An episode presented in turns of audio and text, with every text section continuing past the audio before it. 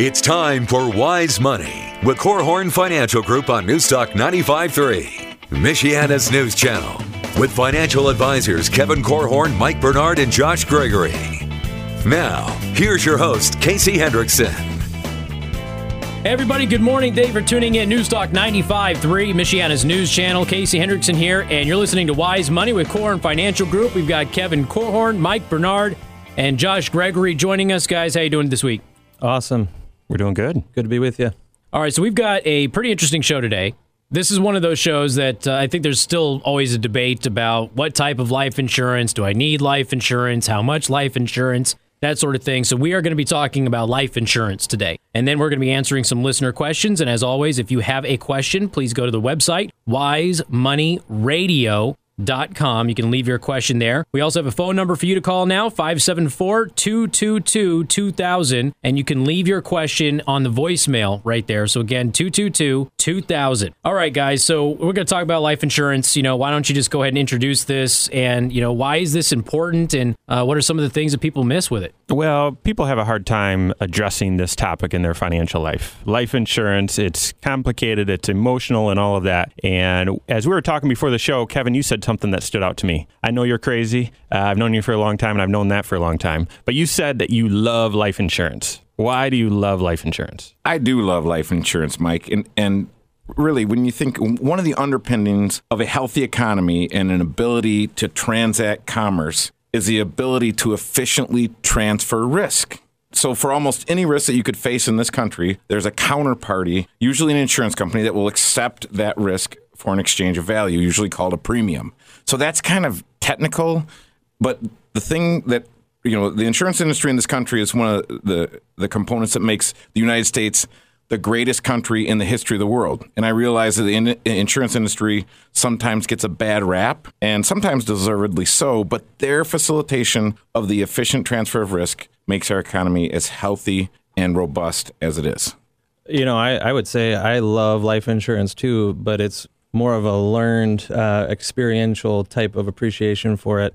For for whatever reason, uh, God has brought a lot of widows to me to work with and to serve as their financial advisor. Don't don't know why, but uh, a lot of folks are grieving because they lost a spouse, and I can tell you, I've seen the entire spectrum uh, of people who have been left behind with the right amount of money or financial resources and those who are financially handicapped for the rest of their life. And the difference between all those scenarios is life insurance. You know, that's what it boils down to. How much did, did that surviving spouse or they as a couple plan ahead and know uh, that they have the right amount of resources that will be created out of thin air if tragedy strikes in that family. So, uh, you know, I, I'm learning to love it for less philosophical reasons, I guess. Yeah, and, and to speak to the, the aspect of the peace of mind that life insurance brings, I know that if I'm in an accident on my way home and this is my last day here on earth, when my body goes in the, the ground and separated from my soul, that there's going to be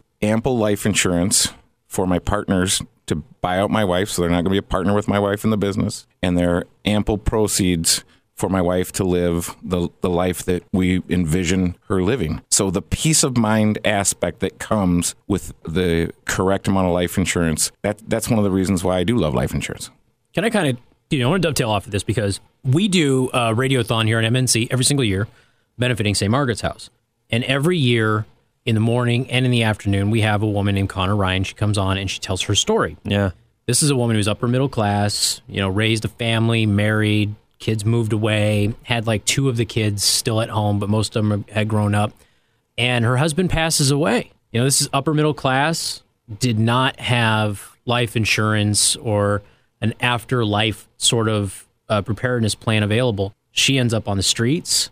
She's homeless, suicidal, uh, and then of course she found St. Margaret's house and she's she's turned things around. But most people don't think that far ahead that something like that can happen. And she was one of those. She's like, I would have never in a million years thought that that could have happened to me. Yeah, it'll never happen to me. We were living Yeah. a good life. We we made good money. My my husband just got cancer, died, and the expense that goes with all of that um, takes a lot of those resources that you would normally expect to be there. Yeah, and that's one of the reasons why we're doing a radio show, Casey, because we want people to think about these things. And it, this you have to get outside of the day to day and you have to think what is the future and what are the contingency plans if my current plans don't work. And so for us, the idea is kind of fix the roof while the sun is shining. Get those things in place that says there's going to be emotional devastation in, in the event that I'm gone, but let's make it so that there's not financial devastation in the event that I'm gone. Yeah. Well, next next part of that is, you know, I'm I'm not sure her full story and maybe why her and her husband maybe never addressed this issue, but I know it is a difficult thing for a lot of people to talk about. And it's very emotional. People don't really like to think about them dying. Yeah, I mean, and it- he wasn't an old guy. yeah. You know? Yeah.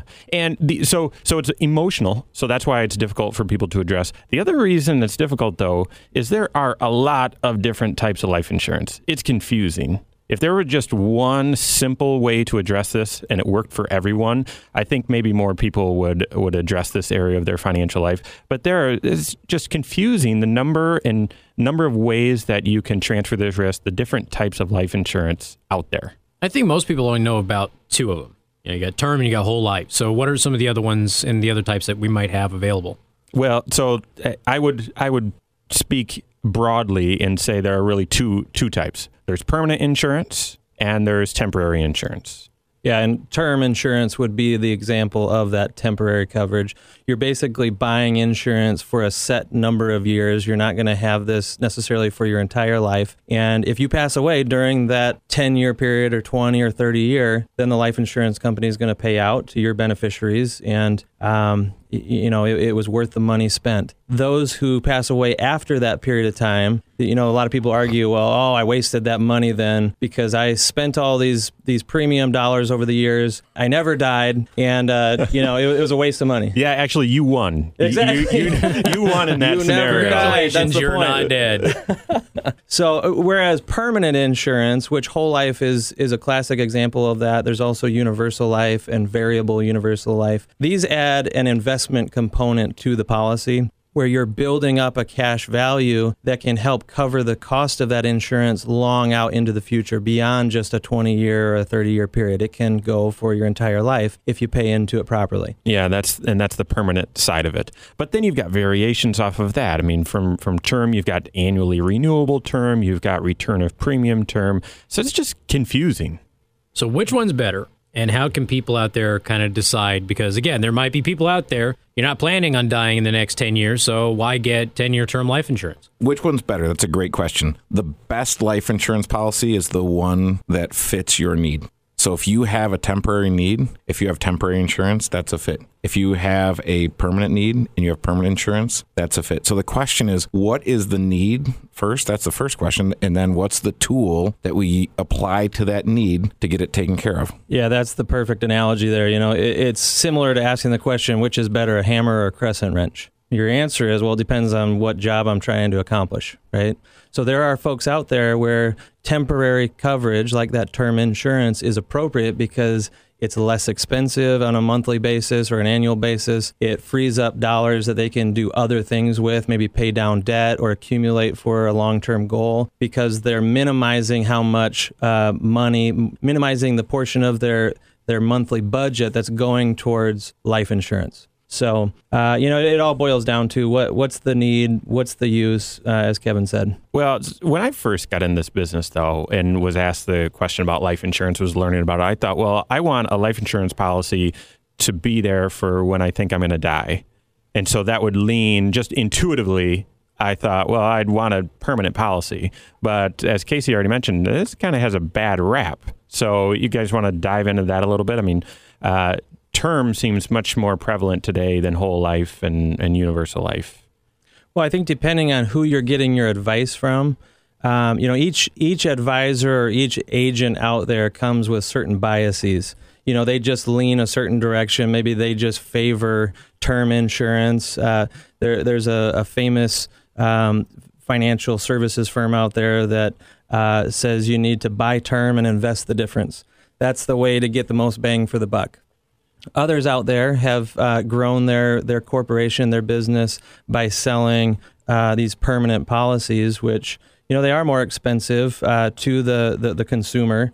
There's a nice payday attached to it to the agent, and because of that, Um, You know, some people have a bias against it, like, oh, you're just enriching the agent if you do that. Yeah. So why would somebody look at whole life as opposed to term life? Because I assume you get through with the term and then you just okay, I'm still alive. If you're a sane person, you realize you didn't actually waste that money, and hey, cool, you won the lottery, you're still alive, and then you just get term insurance again too. So why why not do the cheaper option every set period over and over and over again versus the more expensive whole life? Yeah, and and you would you would always go with the cheapest option if you always believe that cheapest was best. And so when you look at life insurance, you say, and, and you're saying, well, why why would you get whole life instead of term? Whole life, again, I've got a permanent need. I'm I'm buying whole life. Term insurance, if whatever the term is, 10, 20, 30 years, after that term expires, the cost of that insurance goes up. Now, if your if your if your health hasn't changed, if I bought a 10 year policy and 10 years from now my health was as good or better than it is today, then I can probably get into another 10 year term for about what I was paying. And that's that is a, a function of the life expectancy tables, and uh, these insurance companies have gotten incredibly efficient uh, with their underwriting for term insurance. But I don't know what my health is going to be ten years from now. So again, th- when you think in in grand terms of risk and risk management, one of the risks I'm taking or, or the dice that I'm rolling, I'm going to bet that in the next 10 years, I'm not going to come down with diabetes. I'm not going to have my first heart attack. Yeah. I'm not going to fill in the blank. What, what are those things that are looming out there in the, the future of my health that would make it cost prohibitive for me to continue the insurance? So permanent need could be an evaluation of your lifestyle, health, that sort of thing. Could be. Here's a good example of someone who needs permanent insurance. Could be a, a married couple. Uh, they have a child with special needs, let's say. Uh, you know, someone who's a dependent of theirs and probably will be for as long as they live. A permanent life insurance policy is a way to make sure that there's going to be dollars left behind no matter how long this married couple lives because they have maybe a, a bigger need and a longer lasting need um, in, in just caring for or providing for this this child that's eventually going to grow up into an adult and still have uh, financial dependence. Okay, makes sense. And a little bit, what we're going to do in the next segment is we're going to talk about it because a lot of you, like me, have employers who will offer you life insurance and whether or not you should take that option, as well as some other factors that could go into the cost of life insurance and some other options as well. Once again, want to remind everybody that if you have a financial planning question, please go to wisemoneyradio.com. You're listening to Wise Money with Korhorn Financial Group on News Talk 95.3, Michiana's news channel.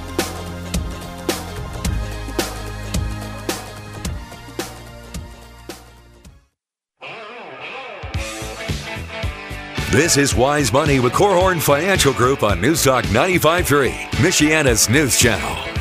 Welcome back. Once again, you're listening to News Talk 95.3, Michiana's news channel. Casey Hendrickson here. You're listening to Wise Money with Korhorn Financial Group. We've got Kevin Korhorn, Mike Bernard, and Josh Gregory joining us as always. Once again, want to remind you uh, that if you have a financial planning question, wisemoneyradio.com. You can submit your question on the website. Also, listen to previous episodes of the show. And if you want to go ahead and leave a voicemail, you can do that by calling 574 222 2000. That's 574 222 2000. You can leave your question or your comment in the, uh, the voicemail box. So we left off with the life insurance that you can buy through work. And, and I was able to buy life insurance through work.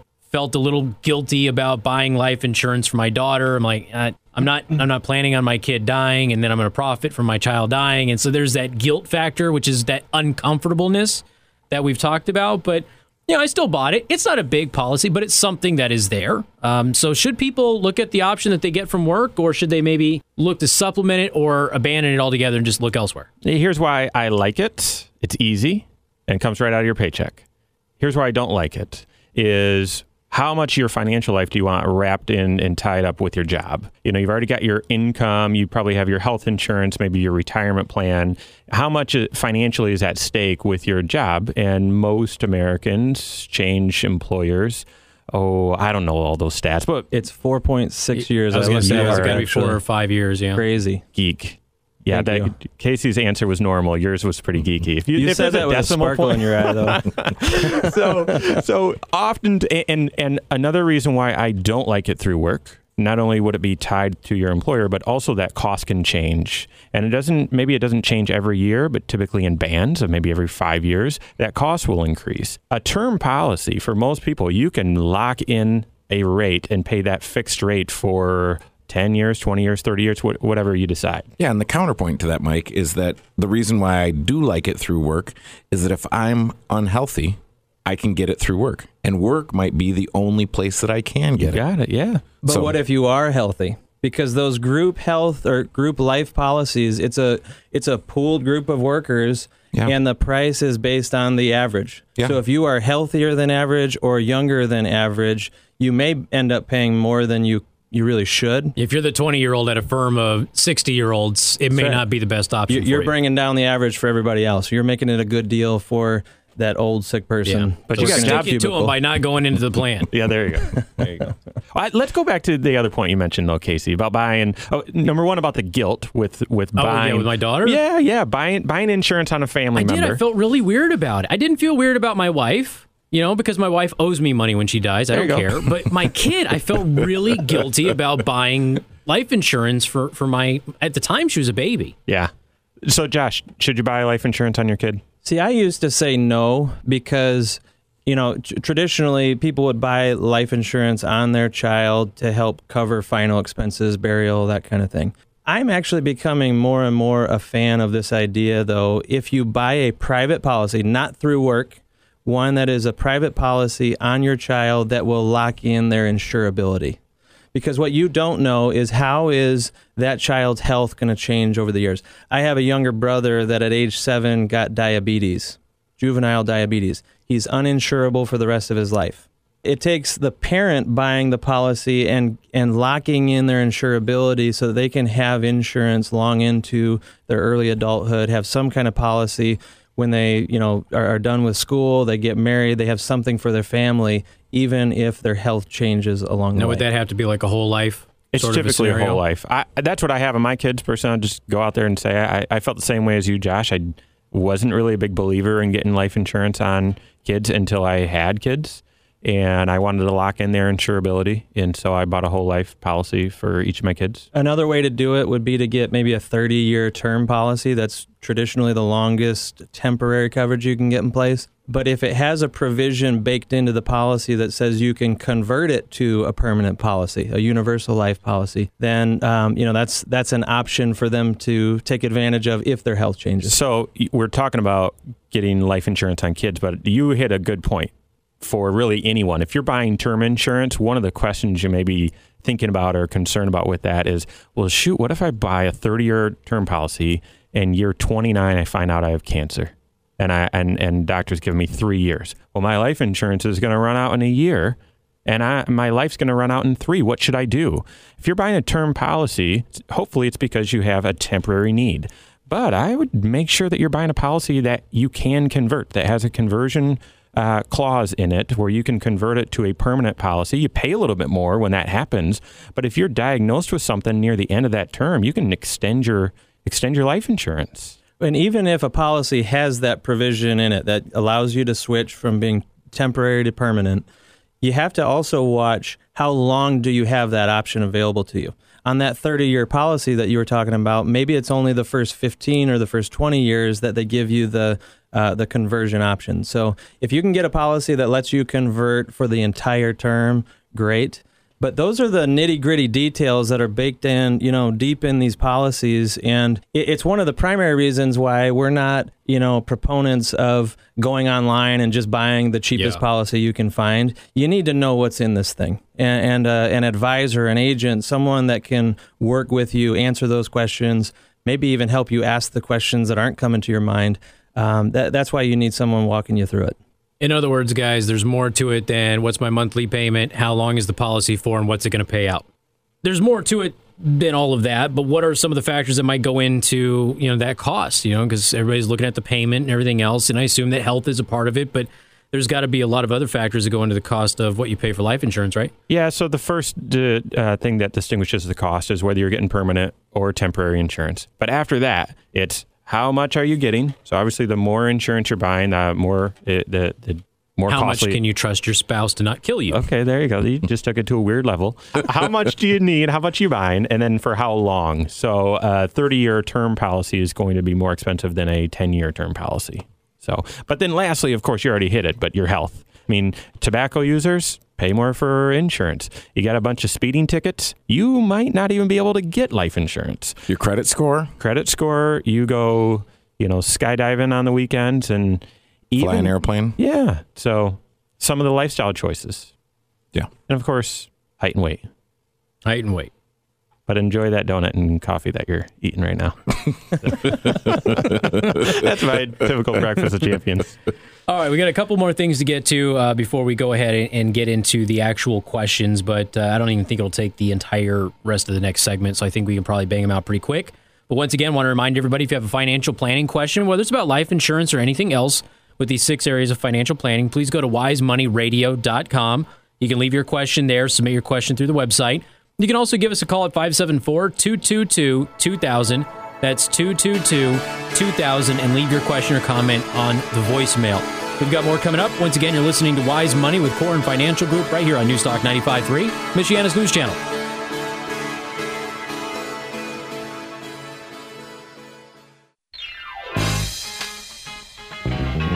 This is Wise Money with Korhorn Financial Group on Newstalk 95.3, Michiana's news channel. Welcome back. Once again, you're listening to Wise Money Radio with Korhorn Financial Group. And again, I'm Casey Hendrickson. We've got Kevin Korhorn, Mike Bernard, Josh Gregory. We are talking life insurance today. And, you know, we, we kind of left off with a couple of things here, but, you know, the, the big question that I think everybody has okay, costs, you know, how do I get term? Do I get life? And some of the other stuff that we addressed earlier. But how do you know how much life insurance you really need to get? Uh, the financial industry here has really narrowed it down to just two ways, two approaches of figuring this out. One is a multiple of income, which makes no sense at all. Ab- absolutely no sense. The other is a needs analysis approach.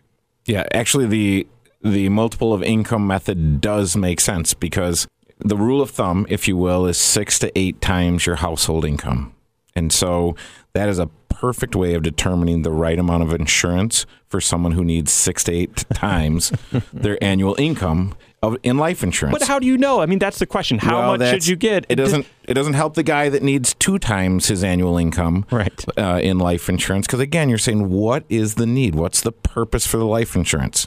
Is it to fund unfunded goals? Is it for survivor income? Is it for estate liquidity? Is it to pay taxes when I'm gone? Those are all needs. The multiple of income approach says you need the most life insurance near the end of your career because that's typically when you're making the most money.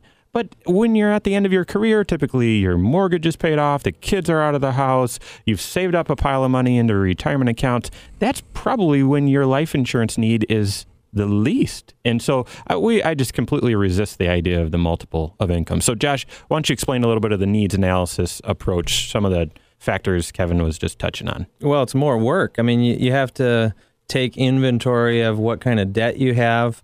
Um, you know, you, you need enough life insurance to help supplement your, your family's income if you were one of the main breadwinners. Um, you, you know, you, you may also need to set aside some do- some dollars for goals such as getting the kids through college, or maybe set up a mini nest egg that can grow to a large nest egg for that surviving spouse to be able to retire someday. So th- th- there's more work involved. There's a lot more uh, number crunching and projecting. Um, you know, I, honestly, I don't know how you don't how you could pull that off without building either the mother of all spreadsheets or having some sort of uh, analysis tool that you walk through. Yeah. All right. And, So, we, and that's where we encourage folks to come and meet with a financial advisor or your insurance agent, someone who can do a needs analysis and walk you through the process and figure out what's the amount and what's the type. And and that really ties into when you look at the, the six areas of financial planning, what can I afford? Because really if you look at it from a financial devastation point standpoint, a disability for most folks would be more devastating than a death. We don't have time to go into that. But Well, I'm glad you mentioned what can you afford because what you need is probably more than what you have. Yep. For most You know, people. i- i- most people are underestimating the amount of uh, insurance proceeds that would help their family continue on without them. And um, but it, it, there is a governor on you know what fits in the budget. That's the the practical reality of it. So what about kids who are still minors? And you know, there's been a obviously a bunch of people who ended up uh, you know being kids that just were handed money to them and they go out there and they become celebrities by doing really stupid things and maybe there's a lot of parents out there that don't want that to happen so what if your kids are still minors like should they be beneficiaries No, no, no, No. No, no, no, no. And, and and and really, when you when you think about that, Casey, we believe one of our guiding principles is that to manage money, you need skill and character. And some folks have it at 18, and some folks lack it at 68.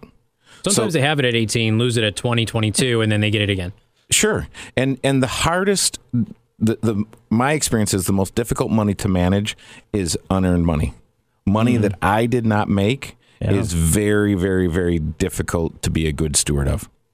Yeah, a lot of parents don't realize that if if you have your child named as a beneficiary on on a life insurance policy and they're under age 18 or under age 21 depending on what state they're in um, th- that money can't be received by the child. It has to be received by a custodian who's going to manage the money for them until they are an official adult in the state's eyes. And when they turn 18 or when they turn 21, that's when the money goes to them. That's when they get outright control of the dollars. And you, you know what happens after that? You referenced it, Casey. Um, you know it can take a lot of forms, but it can be summed up in three words, and it's financial train wreck. Right? I mean, we've we've all seen examples. I, in fact, I've never seen an It's two example. words. i was going to say it was two words wreck. but i was Is being it? polite yes I'm gonna I, look. I'm that up. correcting you in my head. i was i was being polite All right, It's two words. It's public schools, man. I am a product. Of, but here's the thing. This is this is why I love financial planning because we're talking about life insurance, but here we are actually talking about who's going to get this life insurance, how will they be responsible for it. So we're talking about estate planning. We've already talked about present financial position and cash flow. There's just this touches so much stuff. There's so much to consider on making just a simple choice about life insurance. Absolutely, and don't leave out tax planning because the proceeds are generally income tax free. Yep. So that's Yeah. that's something to consider. A lot of people use life insurance as a tax sheltered strategy. Back in the days before Roth IRAs, they'd use them to defer tax more of the investment. But nowadays, people are using it to take money out of their IRA, pay a little tax to pay that premium into life insurance, just so their families, their their kids or spouses could inherit money that's tax free. All right, so one more question, then we'll dive into listener questions. How often should you reevaluate your life insurance situation? Well, we have a bias towards reevaluating it annually. That's Every how- year. Every year. That's how we serve our clients. Most people statistically have a major financial change every 18 months. And again, you can go for a number of years without a major change, but then bam, bam, bam, change, change, change. So we believe, and because it's not just your life insurance, again, we said it, it, that it's a component of your estate plan, your present financial position, your tax planning, all of these different areas, and really your health as well what's going on with your health and what what do you need co- to consider because when you come back from the doctor and you say I have a PSA of 7 I'm not getting insurance anymore Yeah. so Good point. All right. Well, we've been talking about life insurance, folks. Most of you know that. If you want to leave a question for us or ask a question, please go to wisemoneyradio.com and leave your question there. You can also give us a call at 574 222 2000. Again, that is 222 2000. You can leave a voicemail. Uh, one of those listeners is Kathy. She has a question about life insurance. She says, I'm retiring at the end of the year. I have a group life insurance policy through my work. Should I pay the money to keep it after I retire, or should I let it go? My husband and I are debt free, have a decent amount in our retirement savings. Yeah, good question. We actually we didn't even hit on this that if you do buy life insurance through work, many of them, many of the policies are portable. So when you retire or when you leave, not all of them, but you can fill out a form and just keep it with you even though you leave your employer. Uh, we don't know enough, Kathy, about your situation, but there's a couple uh, clues that you that you've shared here. One, that we're debt free. So if we're doing a needs analysis approach, we know we don't need life insurance to pay off a big mountain of debt. Two, the fact that you're retiring and you even stated in here that you've got a decent amount of retirement savings. Know that that goal is probably funded. I think we could probably hang on, hang on, hang on. because that stood out to me Okay. as are you sure that you you Good really point. are funded with this goal? Because I, I wouldn't want to hear someone who's stepping into retirement say, "I have a decent amount in retirement savings." Mm-hmm. I'd want to hear them say, "I have the right amount saved for retirement." Confidence and clarity. Right. You Yeah. know, and, and if they haven't done the hard work of verifying that uh, you know their their retirement is funded, that the retirement nest egg is up to the right size, then whether uh, you know it, that could be a driver of whether the life insurance makes sense for them. Because if he or she were to pass away early in retirement, do they have enough that's being left behind for uh, that surviving spouse? It, it's an interesting paradox, though, because uh, you know if they're not funded where they need to be for retirement, life insurance could make up the difference. But you're adding an expense in retirement. You're, you're making it harder for your resources to to stretch. So that's uh, an interesting question. Yeah, and uh, especially when you think about life insurance and retirement, the goal would be to be working with your financial coach, your financial planner, to become self insured by the time you're retired, if it's at all possible. Then you look at the sources of retirement income. And we know this if something happens to you, Kathy, your Social Security or your husband's, whichever is the smaller Social Security, is going to go away. Yeah. So we know that a component of your retirement income will be gone at one of at the first death. Yep. So that that is something that should be factored into your plan as well. So I'd maybe like we to need point little- out that decent amount in retirement savings is five words. Just so you know. Just need to redeem myself. there. Bother Josh for a long time. Some people hyphenate it, you know, that counts. Some people hyphenate train dash wreck, you know, that's Uh, it's three syllables. How about that? syllables. Syllable. Syllables. Uh, so, I mean, are we basically saying to Kathy that we need a little bit more information? Maybe you need to take a look at what your savings really is before we decide whether or not you need to get rid of that? Yeah, and that's a good point. To to anyone else, we we really encourage you to uh, send in some questions. We we want this to be your show. We want to answer your questions and send in as much detail as you as, as you can. If you want to be anonymous and protect some of the confidential information, I can, we completely understand that. But share as much information as you want. All right, we appreciate it. And again, uh, if you if you do, Kathy, though, if you need somebody to sit down and talk with, Korhorn Financial Group in Granger, they're available. Korhorn.com. That's Korhorn with a K. And of course, if you have a financial planning question, go to wisemoneyradio.com or you can give us a call and leave a voicemail at 574 222 2000. We have more listeners' questions coming up on Wise Money with Korhorn Financial Group right here on Newstalk 95.3, Michiana's news channel.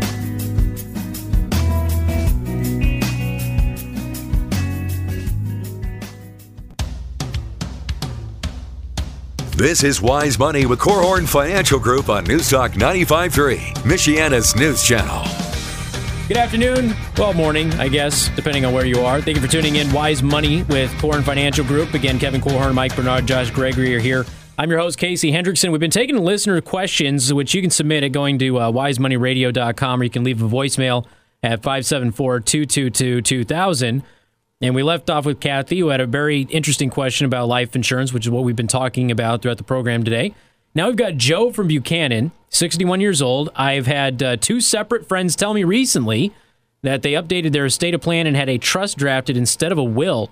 Do you have any advice on how I decide whether it makes sense for me and my wife as well? You know, trusts are something that um, get more and more attention as people get closer to retirement or further into retirement because you start hearing, oh man, if I don't have a trust, then all my stuff is going to go through a will and it's going to have to be probated. You know, probate is a dirty word for a lot of families because it, it, the, the belief is that it's tied up in court, there's lots of expenses involved and things like that. And a trust is a way to avoid a lot of that stuff. Um, is it necessary for everybody? It kind of depends on the circumstances. Uh, one of the cases that um, it makes sense is if you have property in multiple states, uh, owning that in a trust uh, can help you avoid the the probate process in two different states or two different counties or whatever. Um, also, if you have a dependent child, we were talking earlier about um, you know someone with special needs where they're going to be a dependent for a long time a trust is a way to set aside dollars for that younger child or that person who's not ready to, to take control of, of their investments or their finances and have someone do it for them, uh, it- it being a trustee. So um, that, that's another example of a time when it can make uh, a lot of sense. Um, but I, I'd be careful about just a blanket statement. Just because your friends have it doesn't mean that it's appropriate for you. Yeah, and, mo- and for most folks that are where you have a couple situation, the beneficiary designations take care of a lot of that. Mm-hmm. And so uh, you say, well, what's going to pass through my will? And what passes through my will are individually owned assets without a named beneficiary. So if you kind of take a quick inventory in your head, what do we have? What do we own? How do we own it? Most couples, it's owned jointly unless it's a retirement plan. And then there's individual ownership, but there's a named beneficiary. So that will go uh, pass directly to the beneficiary. It won't pass through the will. It won't be subject to the probate process. And this is a time where we would encourage folks hey, go talk to your attorney. And most folks don't have enough issues, law type issues, where they have an attorney. So they say, well, I don't, I don't know who I should talk to. And our area is blessed with an abundance of fantastic attorneys. We, we just are. And so there are lots of great attorneys that can help you put together an estate plan. Now, we have a bias, so we say work with your financial planner, who's the general contractor and your attorney is the specialist uh, to to build that plan because that plan needs to be congruent with all the other areas of your financial life. But we we just can tell you from experience there's a there's a lot of great choices if you're looking for an estate planning attorney. Okay, something you will not hear frequently ever. We are blessed with great attorneys in this area. Pat in Mishawaka, my husband and I are trying to get back on the bandwagon of budgeting, and we wondered if you have any apps or computer programs that you'd recommend to help keep us organized. Bandwagon, one word or two? it is written as two, but uh, I don't know.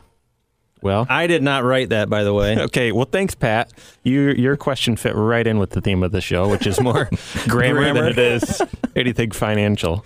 Uh, okay, so apps for uh, for budgeting. I'm a big believer that cat that that involvement is the catalyst of change. So if you're trying to jump on the bandwagon of budgeting, that may be that that may mean that you're dealing with some financial strain right now. Get involved in the process. So, a quick automatic app that just categorizes all your expenses and you don't have to do anything may not be the quick fix that you were hoping it would be. So, I, you know, I'm fairly old school. And if you're trying to budget and, and the budget's tight, I like just doing Excel. Just just map it out. You, I pull up my my check register or basically my transaction history uh, from my bank online on one side of the screen. I've got an Excel document on the other, and I'm just adding it up and seeing where am I spending money. Now, if you're not in a in a pinch and you just want something to help you monitor what's going on, yeah, there are some good apps for that.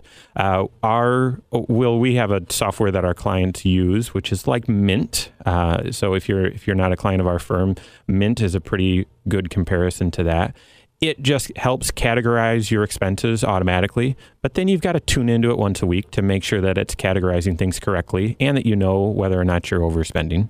Well, and just to piggyback on what you were saying, you know, mint.com or the Mint app on your phone or your iPad or whatever is a great way to automatically track data.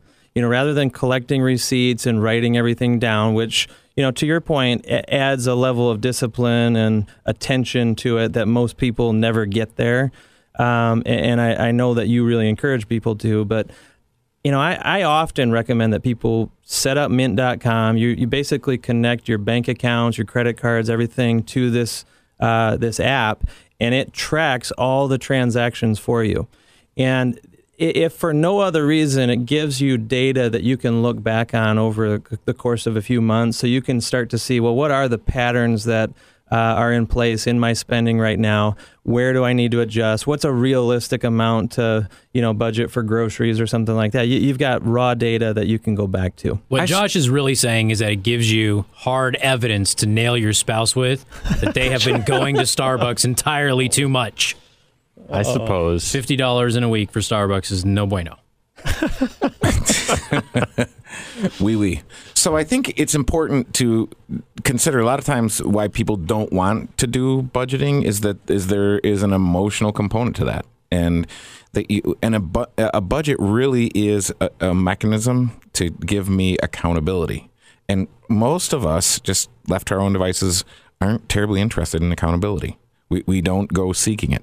But that's why when you say who are the folks that that in our experience that have been the most successful, they're the folks that know they're knowing where every dollar is going. That's right. All right, so we've got uh, about two minutes, guys. Steve from South Bend. I own a small business. We've had some good years, some bad years. The last two have been the best years we've ever had. I have more money in the business checking account than I ever remember having. What should I do to hide that money so it doesn't get taxed? Okay, we don't have a lot of time. The first suggestion I'd uh, make is a retirement plan contribution for you or for your employees. If you have a retirement plan through work, maybe do a profit share. If you don't have a retirement plan through your business, fund some sort of deductible retirement account and uh, and Like avoid an the tax. IRA. like an IRA. Yeah. yeah.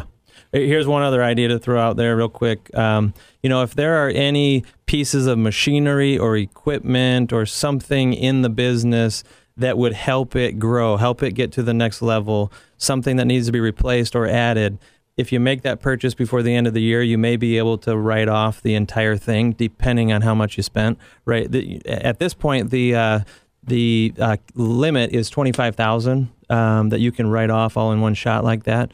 But that could be a nice uh, tax deduction before the end of the year. And I'd look at some expenses that you might have in the early part of next year. If you can prepay those, um, that may help, depending on what your projection is for next year as well. And that that strategy to uh, in in the spirit of how many words is it? I, it's three words. Bandwagon's one word. Dynamite. Thank you, Jimmie Walker. I was going to recommend lottery tickets, but they sound a little bit more sensible than me. So, uh, all right, guys, uh, any parting words before we get out of here for the weekend? Now sit down with your financial planner, your insurance agent, and review your life insurance. That's the action item. If you haven't done it in the last three years, you got to do it. Get it scheduled. Once you, as you are hearing my voice, write it on your to do list. Get it scheduled to meet with my insurance advisor, my financial advisor. Unless you're driving. Which you can find, by the way, at korhorn.com. If you don't have one, korhorn.com with a K. Or you can submit your questions at wisemoneyradio.com, hear previous episodes, and you can always leave us a voicemail at 574 222 2000. For the guys over at Korhorn Financial Group, you've been listening to Wise Money. I'm your host, Casey Hendrickson. You all have a great weekend. We'll see you next week right here on Wise Money with Korhorn Financial Group on Newstalk 95.3, Michiana's news channel. Securities are offered through Securities America Inc., member FINRA SIPC. Financial advisors offer advisory services through KFG Wealth Management LLC, doing business as Korhorn Financial Group. KFG Wealth Management LLC, Korhorn Financial Group, KFG Insurance Agency, and KFG Tax and Business Services are separate entities from Securities America Inc. Tax services provided by KFG Tax and Business Services, and insurance services provided by KFG Insurance Agency. Listen again next week to Wise Money on News Talk 95.3 Michiana's News Channel.